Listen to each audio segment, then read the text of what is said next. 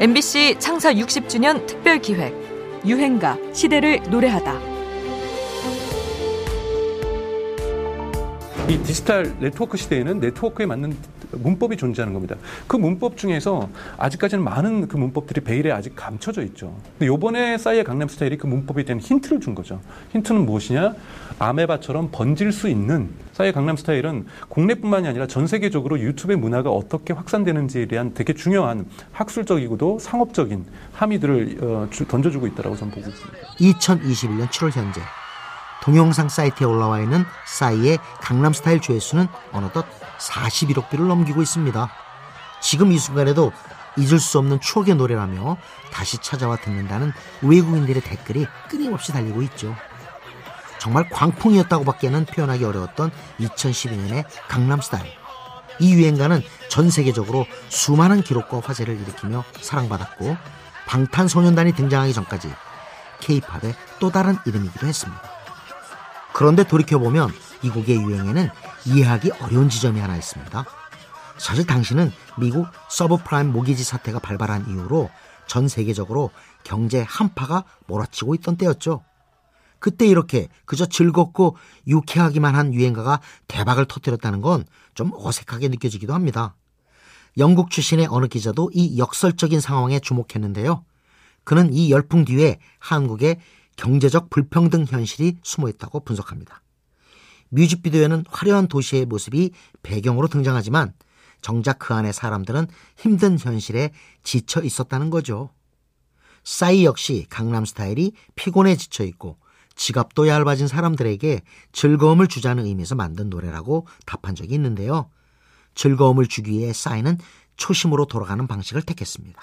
이거는 사실 요번에 제가 초심으로 돌아간 곡이에요. 그러니까 챔피언 이후로 제가 너무 건강하게 가더라고요. 그래서 다시 초심으로 그 새 때로 돌아가서 좀 어떤 양스러운 감성과 양스러운 또 어떤 거는 양스러운 춤, 대중들이 저를 선택해 주신 첫 번째 이유.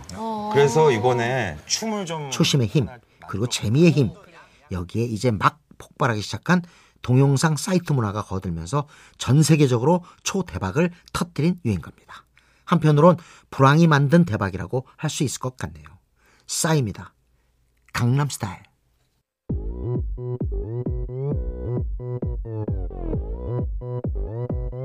오빤 강남스타일.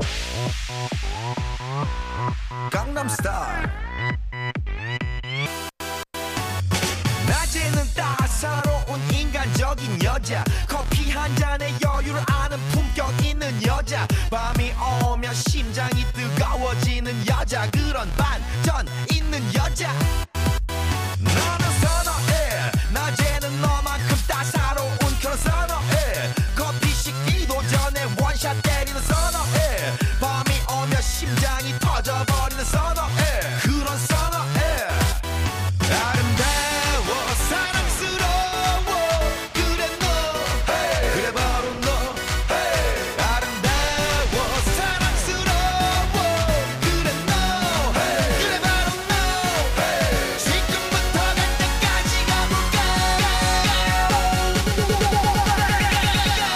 때까지 가볼까. 오빤 강남스타일. 강남스타일.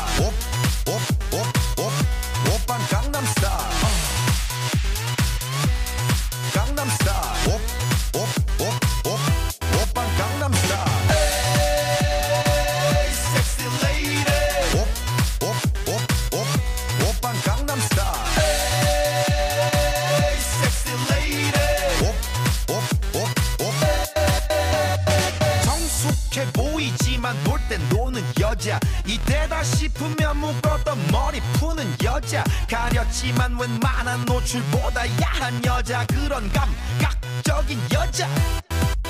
나는 선호해. MBC 창사 60주년 특별기획 유행가 시대를 노래하다. 지금까지 음악평론가 임진모였습니다.